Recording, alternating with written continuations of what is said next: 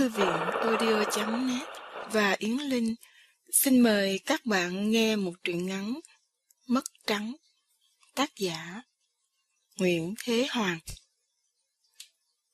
Đêm về sáng thật yên tĩnh, Hồng trở mình thức giấc. Nàng cảm thấy trong người ê ẩm mệt nhừ. Căn phòng vắng chìm sâu.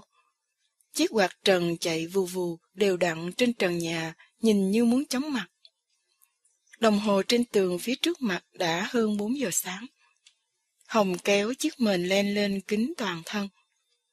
Trong giây phút, nàng thoáng chút ngỡ ngàng. Toàn cơ thể không một mảnh vải che thân. Bên cạnh Hồng, gã đàn ông đang ngủ vùi, cơ thể co quắp, trần truồng phát tỏm. Giấc ngủ của gã hồn nhiên, say sưa, thỏa mãn. Bất giác, Hồng rùng mình khi ngỡ rằng gã đàn ông này là chồng. Chồng à? Sao lại là chồng được nhỉ? Trong gã già đáng tuổi cha chú mà. Gương mặt gã béo phệ chảy dài.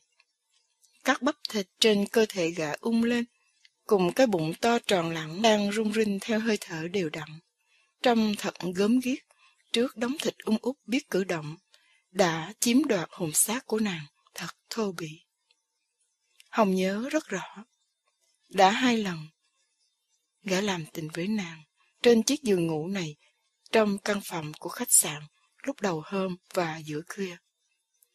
Hàng rào ngôn ngữ đã làm tê liệt những cảm giác ân ái. Gã chỉ hành động theo lớp lan, theo dục vọng sôi sùng sục từng cơn trong cơ thể út nút của gã. Gã hung hãn, táo bạo, và ào ạt như con hổ vồ mồi, khiến cho Hồng hết sức đau đớn và tủi nhục.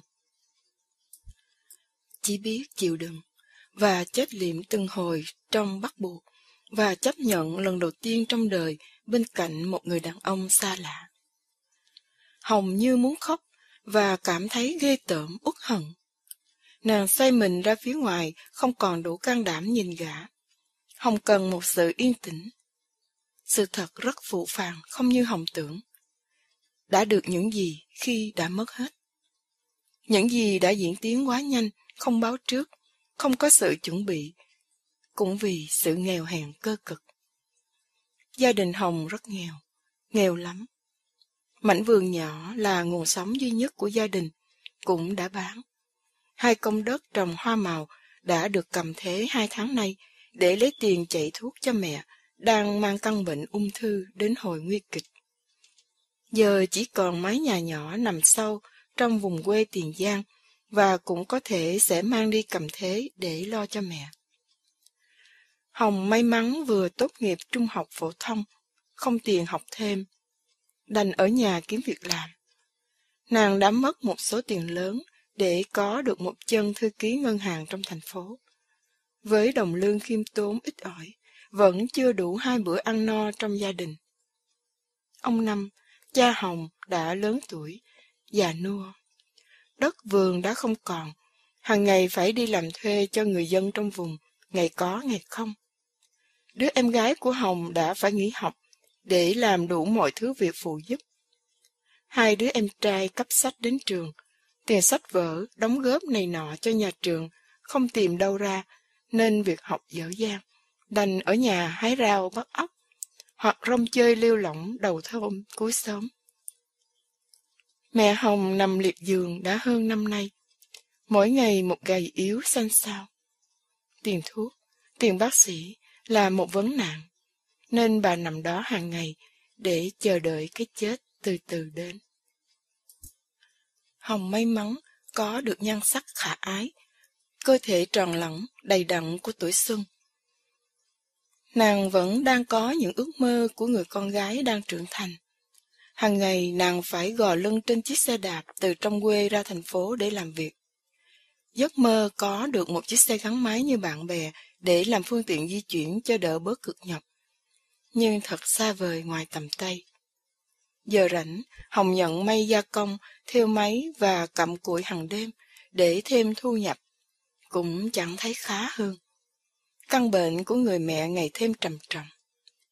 Trước những khó khăn trong gia đình, Hồng vẫn đang có một niềm tin mãnh liệt bằng công sức mình và tin tưởng số mệnh và cơ trời có thể một lúc nào đó sẽ khá hơn. Hồng nghĩ rằng cuộc đời không có gì là khổ, mà cũng chẳng có gì là sướng. Tất cả, con người phải gánh vác để hoàn thành trách nhiệm trong danh dự. Hồng suy nghĩ để tạo một niềm tin và sức mạnh nghị lực. Hầu chịu đựng trước hoàn cảnh gia đình trong lúc khó khăn. Nhưng ông Năm, cha nàng lại nghĩ khác. Ông quá đau khổ nhìn người vợ đã bao năm chung sống, đang nằm thoi thóp trên giường bệnh.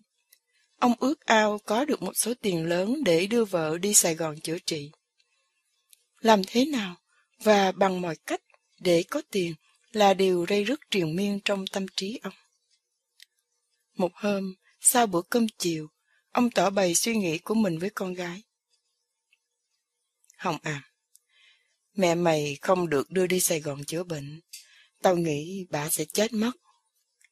Mẹ mày chết, tao làm sao sống nổi hả Hồng? Hồng buồn rầu khi nghe cha than vắng thở dài. Biết làm sao bây giờ? Con nghĩ ai thương cho mình vay một số tiền, rồi mình làm kiếm trả lại. Mà nghĩ cũng khó. Ông Năm hậm hực. Không dễ gì ai mà cho mượn.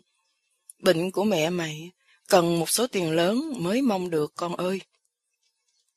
Vậy thì đào đâu ra? Con nghĩ chẳng còn cách nào nữa cả. Ông Năm lại thở dài thường thường, nét mặt đâm chiêu tư lự. Hồi lâu ông đã thấy như đã đến lúc bày tỏ ý định với con. Ông Năm nhìn Hồng đang ngồi, hai tay ôm mặt gục trên đầu gối trong dáng vẻ bất lực thảm hại.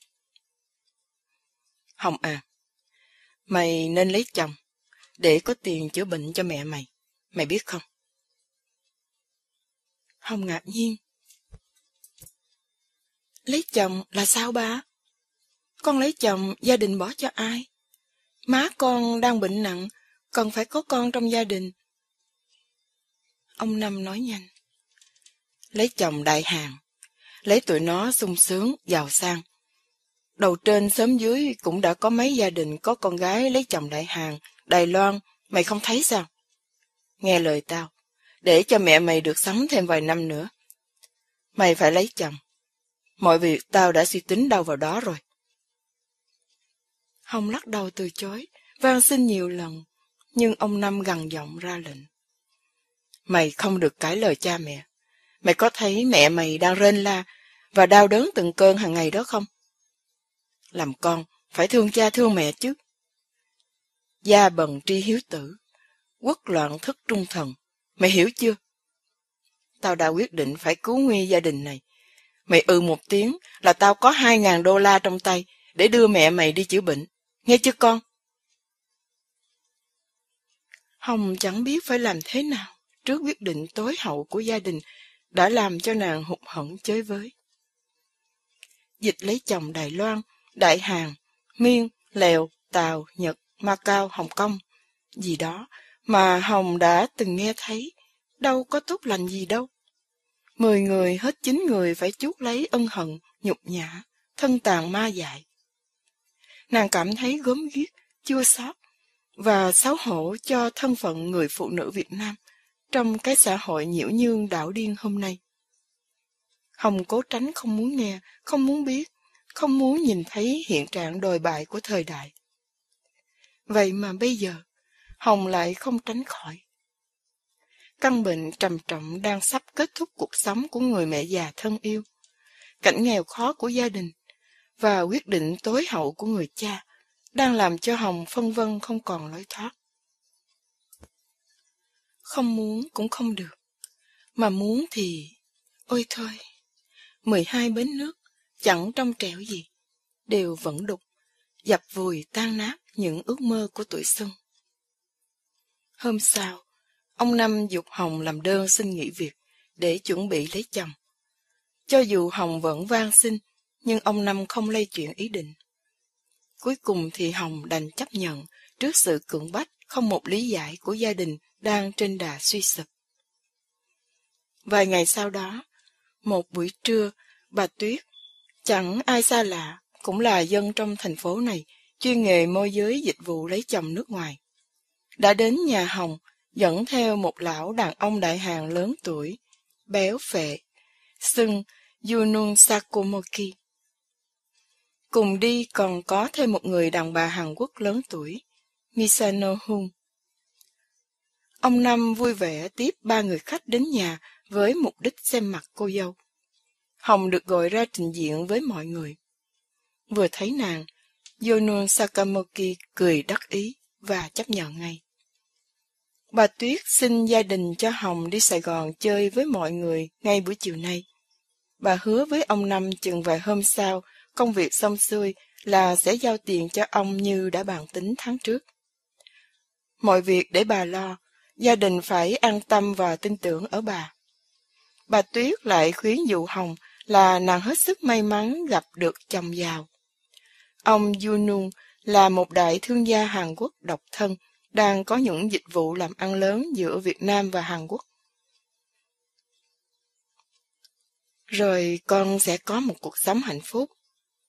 Nhà cao cửa rộng, tiền vào tiền ra, gia đình nở mày nở mặt. Kể từ giờ phút này, dì nói điều gì là con phải nghe và làm theo gì, đừng có cãi lại. Đến Sài Gòn ngay buổi chiều trong ngày, Hồng được đưa đi mua sắm một số quần áo hợp thời trang, giày dép, son phấn, và cởi bỏ ngay lớp y phục quê mùa dân dã để khoác vào lớp trang phục trang sức rực rỡ. Hồng đẹp lòng lộng quyến rũ. Sau đó, Hồng được đưa đi ăn tối tại một nhà hàng sang trọng. Lúc này, Hồng có vẻ như bớt lo sợ. Dù sao, họ cũng đối xử tốt, và bên cạnh còn có bà Tuyết, người cùng quê quen biết. Sau bữa cơm tối thịnh soạn và ngon miệng, lão Du Nhung biến mất. Bà Tuyết và Misano đưa Hồng đến một khách sạn và bảo nàng. Đêm nay, con phải ngủ với Juno Sako Sakomoki, chồng con. Vì ông ấy đã bằng lòng lấy con làm vợ rồi đó. Con thấy không? Ông Junum rất tốt bụng. Chưa chi đã lo cho con từng thứ. Rồi con sẽ sung sướng bản thân.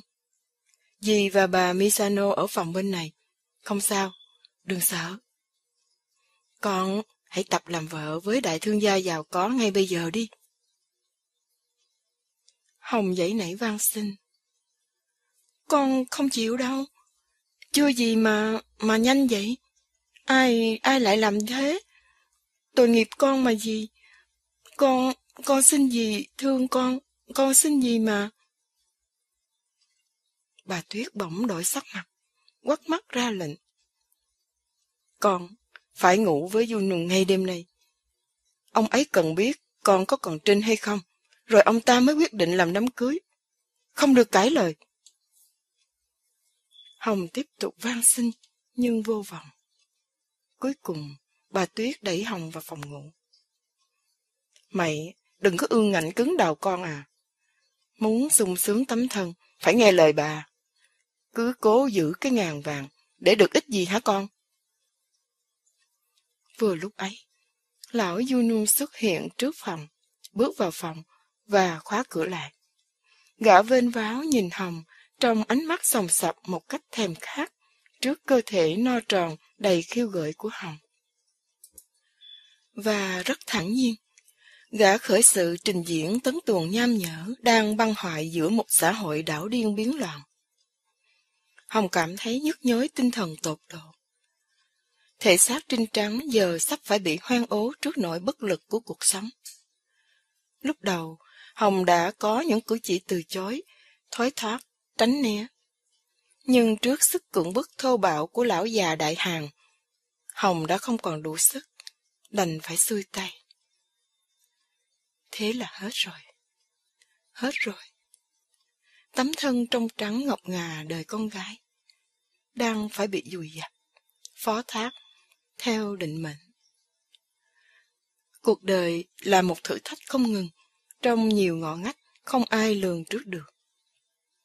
Hãy buông xuôi và tìm quên để được sinh tồn vì bản thân và cho gia đình, cho người thân. Tiệc cưới đơn giản gấp rút được tổ chức tại nhà hàng sau một tuần lễ. Sau một tuần lễ, Hồng phải ép mình ăn nằm với Yunum từng mỗi đêm tại khách sạn. Lão già đại hàng dữ dội và táo bạo kinh quá. Từng đêm, Hồng đến phải ngất ngư với lão. Cơ thể mệt như ê ẩm. Có hôm, Hồng không còn ngồi dậy nổi. Lúc nào lão ta cũng hên hoang với bà Tuyết rằng lão đã chiếm được chữ trinh của Hồng thật trọn vẹn. Chính đó là điều hơn cho cuộc đời làm ăn của lão. Lão khoác lác hứa hẹn đủ điều. Bà Tuyết và Misano tổ chức tiệc cưới theo quy định của Yunu. Thực khách tham dự hạn chế, võng vẹn chưa tới 30 người. Gia đình Hồng gồm có ông Năm, mấy đứa em và vài người thân thuộc. Hồng được trang điểm lộng lẫy trong y phục cô dâu trẻ măng bên cạnh chú rể già nua, béo phệ, để được quay phim chụp hình. Mọi người ăn uống, cười nói trong tiệc cưới, vô cùng thỏa thích trước nỗi chua xót của Hồng để chúc mừng lão già đại hàng chiếm được gái tơ Việt Nam. Yunung cười hiếp mắt sau khi đã đeo vào cổ Hồng sợi dây chuyền bằng vàng tay có mặt hộp xoàn lớn. Chiếc nhẫn nạm bốn hộp xoàn ống ánh, đôi bông tai cũng hộp xoàn và một đồng hồ mạ vàng sáng bóng. Lão ghi chặt và ôm Hồng say đắm trước tiếng vỗ tay ảo ạt của thực khách. Hồng như biến mất trong vòng tay và cơ thể phì nộm của Du Nung phủ lên người. Ông Năm tỏ ra rất vui và bằng lòng việc con gái của ông lấy chồng ngoài quốc. Ông thầm cảm ơn bà Tuyết và ông con rể, cũng bằng tuổi ông, sẽ mang hạnh phúc đến cho gia đình ông. Ông cảm thấy phấn khởi cho sự thành công mà gần tháng nay ông đã dự tính. Thỉnh thoảng ông nói chuyện ly thia với bà môi giới đã giúp cho con gái ông từ chỗ nghèo khó trở thành giàu sang trong nháy mắt. Con gái ông rồi sẽ cai quản tài sản của chồng. Thế nào gia đình chồng, thế nào gia đình ông cũng được chi chác chút ít. Mai mốt, lão chàng rể già nuôi kia qua đời, con gái ông sẽ sở hữu khối tài sản của chồng để lại. Rồi ông thầm suy tính số nữ trang hồng đang có trên người cũng đã là một số tiền rất lớn, mà cuộc đời ông chưa bao giờ nghĩ đến để có được. Rồi sau tiệc cưới, ông sẽ có trong tay 2.000 đô la nữa, hơn 30 triệu đồng Việt Nam, theo như lời hứa của bà Tuyết. Ông nghĩ rằng bà Tuyết cũng sẽ có một số tiền mà ông con rể của ông trả công. Có tiền, ngày mai ngày mốt, ông sẽ đưa vợ đi chữa bệnh. Cuộc sống gia đình nghèo khó vất vả sẽ không còn. Ông không còn đi làm thuê cơ cực ngày có ngày không. Mấy đứa nhỏ tiếp tục đi học. Nhất định là con gái của ông sẽ cung cấp tiền bạc, sẽ xây nhà, sẽ mua lại ruộng vườn và còn nhiều thứ nữa một khi nó là vợ của đại thương gia Yunu. Ông Năm mỉm cười mãn nguyện, nhìn mọi người trong giữa bữa tiệc với ánh mắt rạng rỡ, tràn trề niềm vui trước viễn tượng cuộc đời đang chuyển hướng tốt. Ông vẫy Hồng đến bên cạnh. Mày thấy chưa hả Hồng? Tao tính đâu là ra đó. Trước đây, mày cứ khăng khăng từ chối. Bây giờ thì có ai bằng được như mày lúc này hả con? Hồng lại phân trần. Ba chỉ nhìn thấy đó rồi nói đó. Chứ con thấy thế nào á? Ông ấy già bằng tuổi ba. Ông ấy ghê lắm á ba à. Trời ơi, con ghê tởm ổng quá à. Ông Năm thầm hiểu ý con gái muốn nói gì, rồi tỏ ý thương xót. Thôi, thì mày cứ ráng đi. Có chết chóc gì đâu mà sợ. Già với trẻ. Có tiền là có hạnh phúc. Có được tất cả. Cả nhà đang trông vào mày đó Hồng ơi. Mày nghĩ coi. Tụi trai tráng ở dưới quê làm gì cho ra hộp sòn để mày đeo.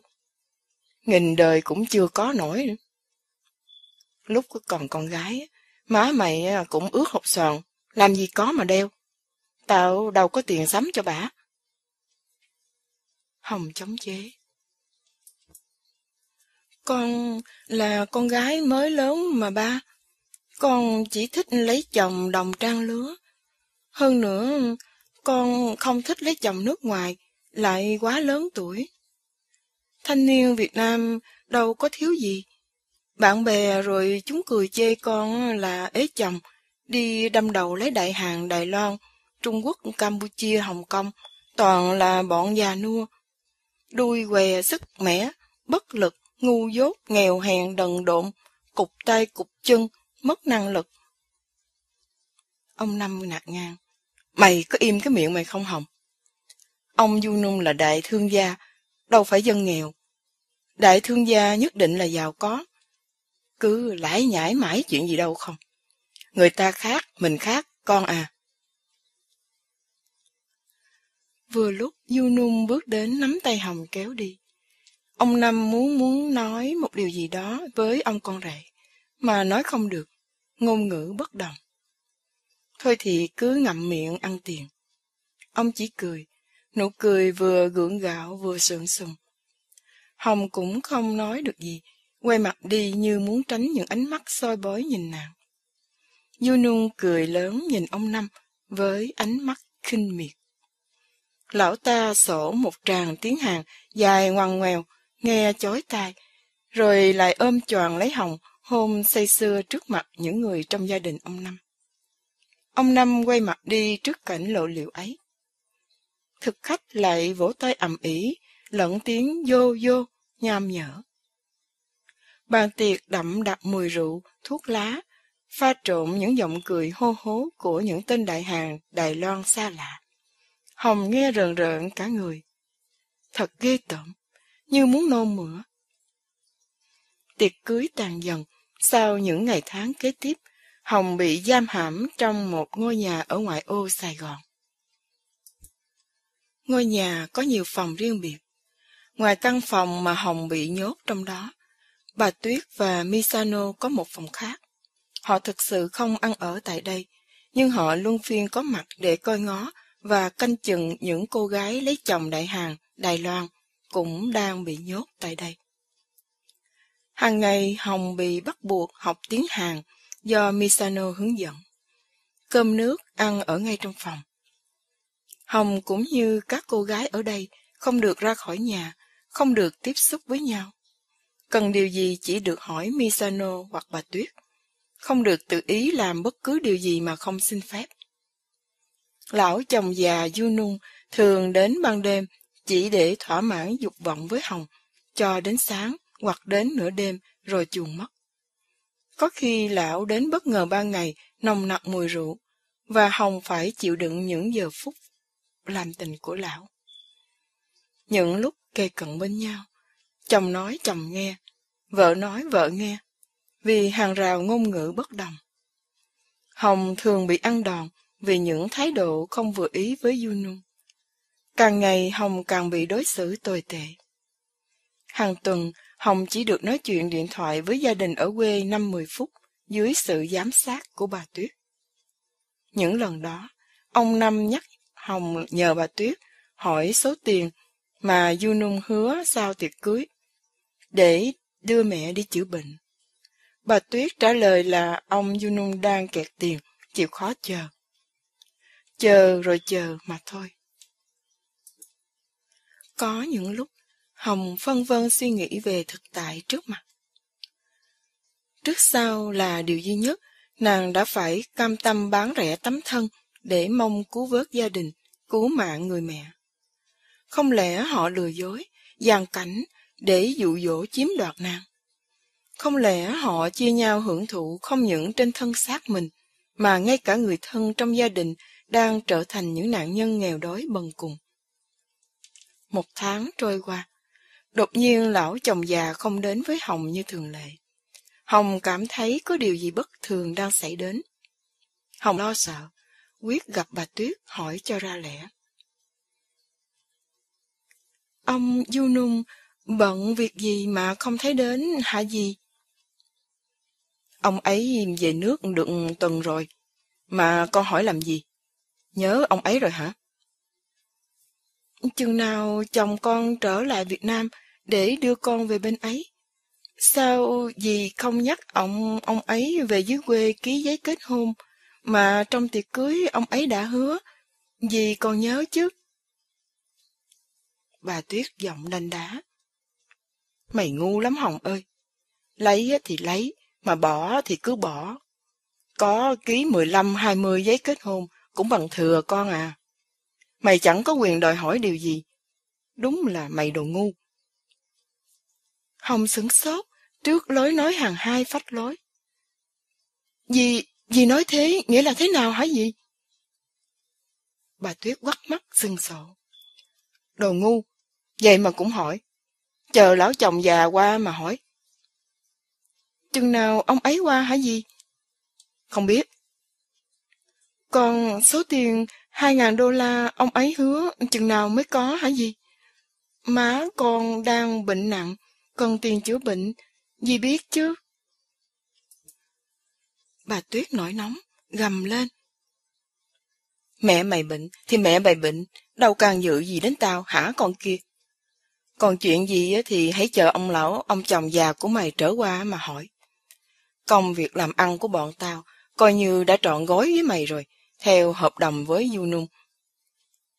Hồng cảm thấy chóm dám chóng mặt. Nàng muốn bật khóc trước sự gian ác của người đời. Hồng bậm môi, cố dằn cơn tức giận, và nước mắt đang trào ra. Vừa lúc ấy, bà Misano bước vào phòng, nói nhỏ điều gì với bà Tuyết. Chập sao, bà Tuyết dịu giọng với Hồng. Nè Hồng, dì nói con nghe nha. Dì cho con trở về dưới quê, tìm vài bạn gái, dẫn lên giới thiệu cho dì. Thành công á, dì sẽ lo cho con lấy số tiền 2.000 đô la, lo giấy tờ kết hôn, và lo cho con về với chồng ở Hàn Quốc. Hồng nghĩ thầm, à ra, chúng nó lại đang dụ khị mình đây. Giờ thì Hồng chẳng còn tin những lời hứa đầu môi chót lưỡi của mấy mụ môi giới này nữa. Nàng út người, nói xói xả. Bà đừng có hòng tôi làm điều đó. Chẳng bao giờ, và không bao giờ tôi để cho một người con gái nào khác sẽ phải đau khổ lọt vào cái ổ nhện nhện này. Xã hội này đang băng hoại và đảo điên tột cùng bởi những bàn tay nhơ nhớp bẩn thỉu của các bà. Tôi sẽ đi thưa để công lý xét xử. Bà Tuyết trề môi, kênh kiệu. Đừng con à, thưa với kiện mà làm gì. Ai cũng như ai, ăn thì ăn đồng loạt, có trên có dưới. Lấy ai mà xét xử. Tiền mà, ai lại không ham. Đụng đến là tan xương nát thịt đó con à. Được rồi, bà không thách, tôi cũng làm cho bà coi. Hồng vừa dứt tiếng nói, liền bị bề hội đồng, đấm, đá, tát vào mặt mày nàng liên hồi. Hồng không kịp chống đỡ, nàng ngã quỵ xuống sàn nhà, bất tỉnh. Văng vẳng bên tai tiếng nói của bà Tuyết. Bà sẽ nhốt mày trong phòng này, cho mày chết rụt xương, để xem mày làm gì biết. Đồ phản chủ. Tiếp theo là giọng cười chát chúa, nghe thật rùng rợn tiếng khóa cửa bên ngoài lắc cắt và im lặng. Suốt buổi chiều và đêm hôm qua, Hồng tỉnh dậy và cảm thấy nhức nhối ê ẩm toàn thân. Bụng đói, đôi môi khô cứng. Lại thêm một ngày nữa đi qua, không được ăn uống, không được làm vệ sinh, không ai hỏi han. Tứ bề vắng lặng thật ghê rợn.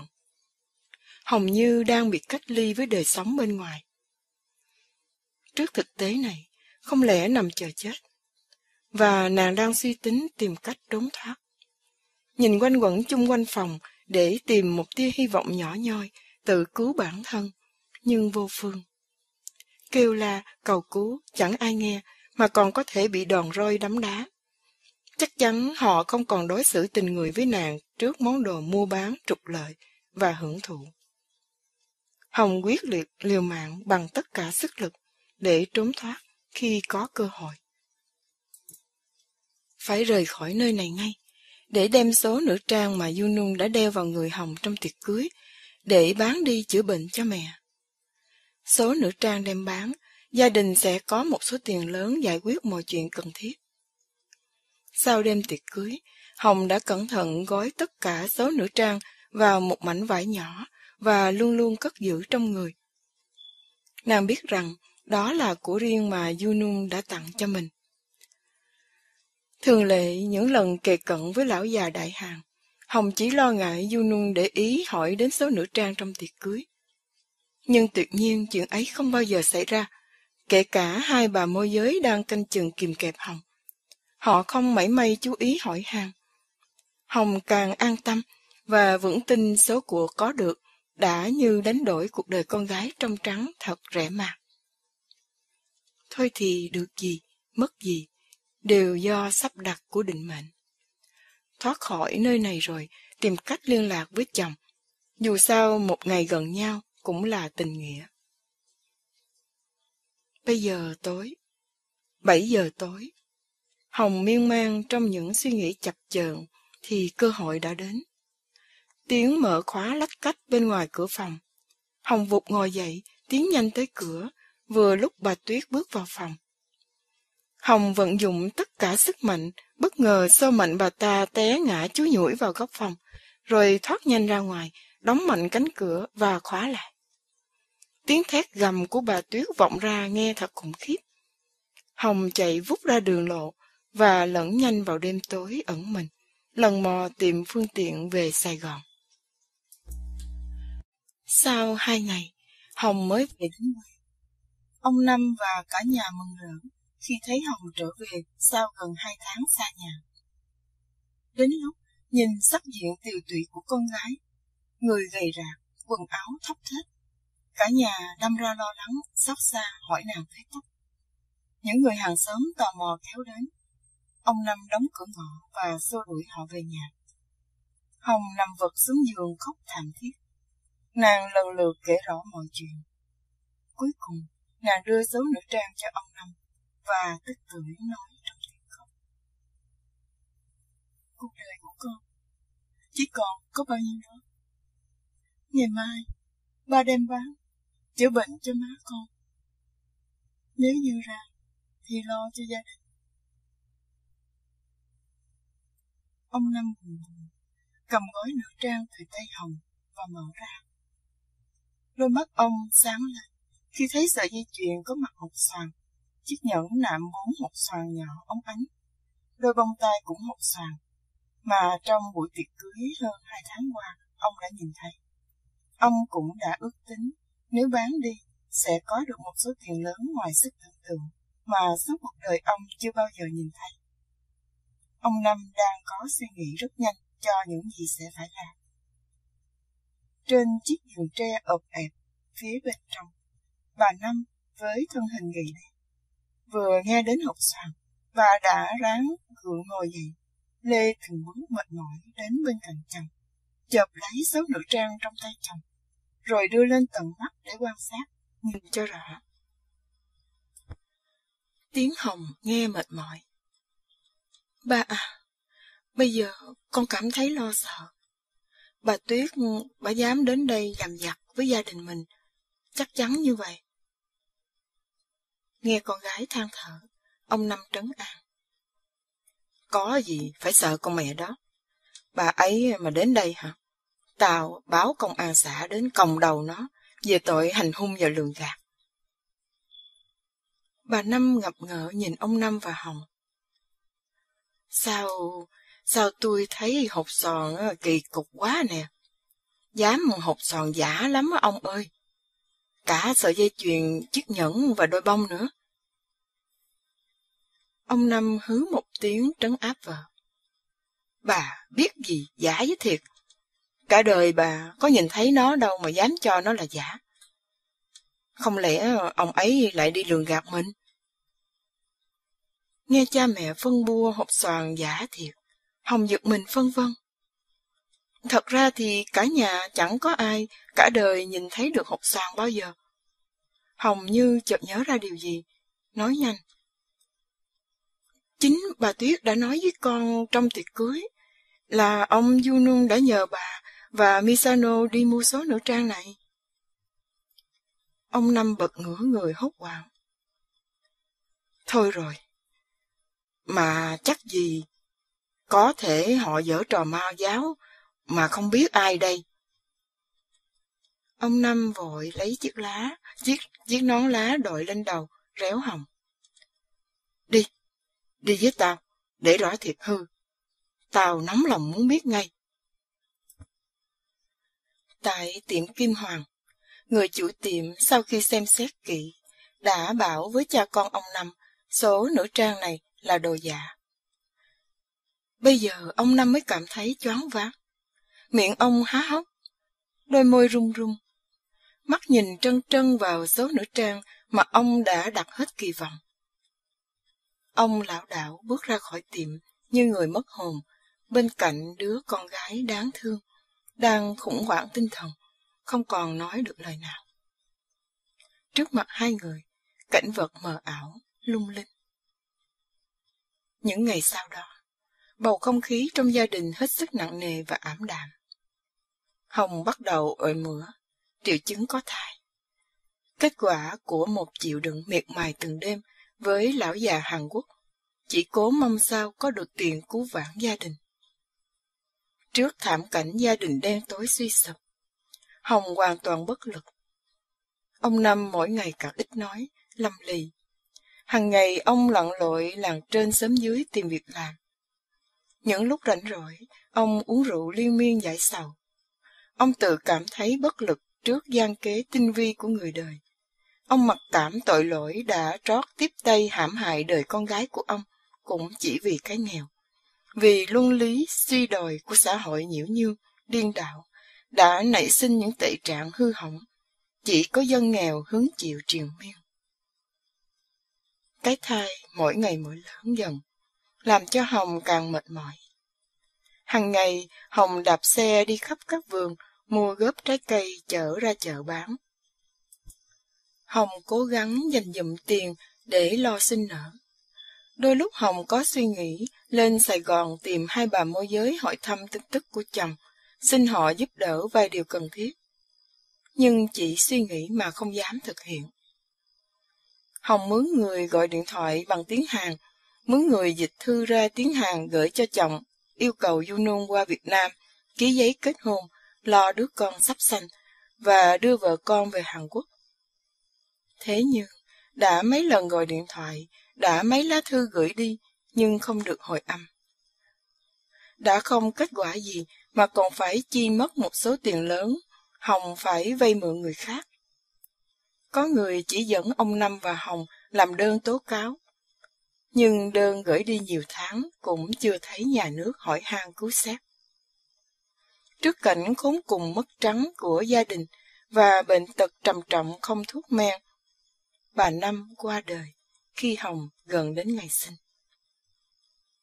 Quá đau đớn cho những cơn uất hận dồn dập phủ chụp xuống gia đình, đã không kiềm chế được.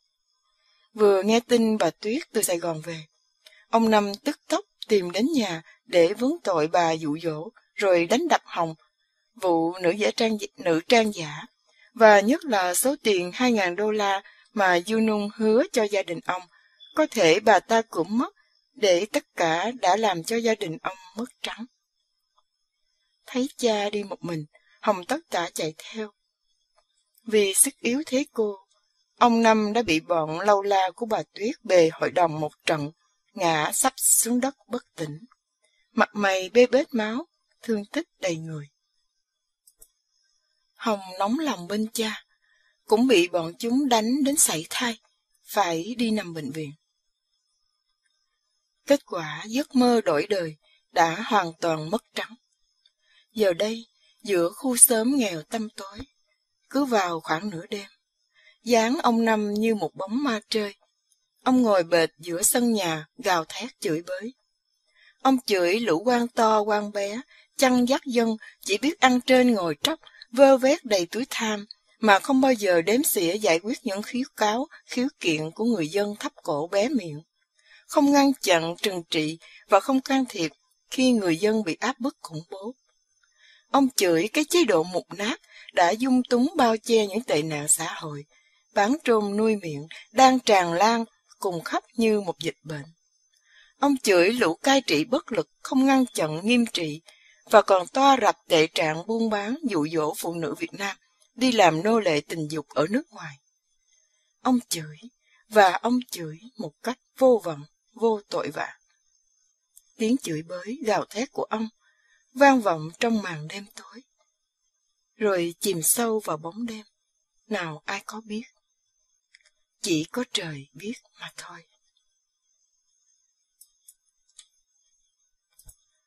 Truyền ngắn Mất Trắng đến đây đã kết thúc. Xin cảm ơn các bạn đã chú ý theo dõi.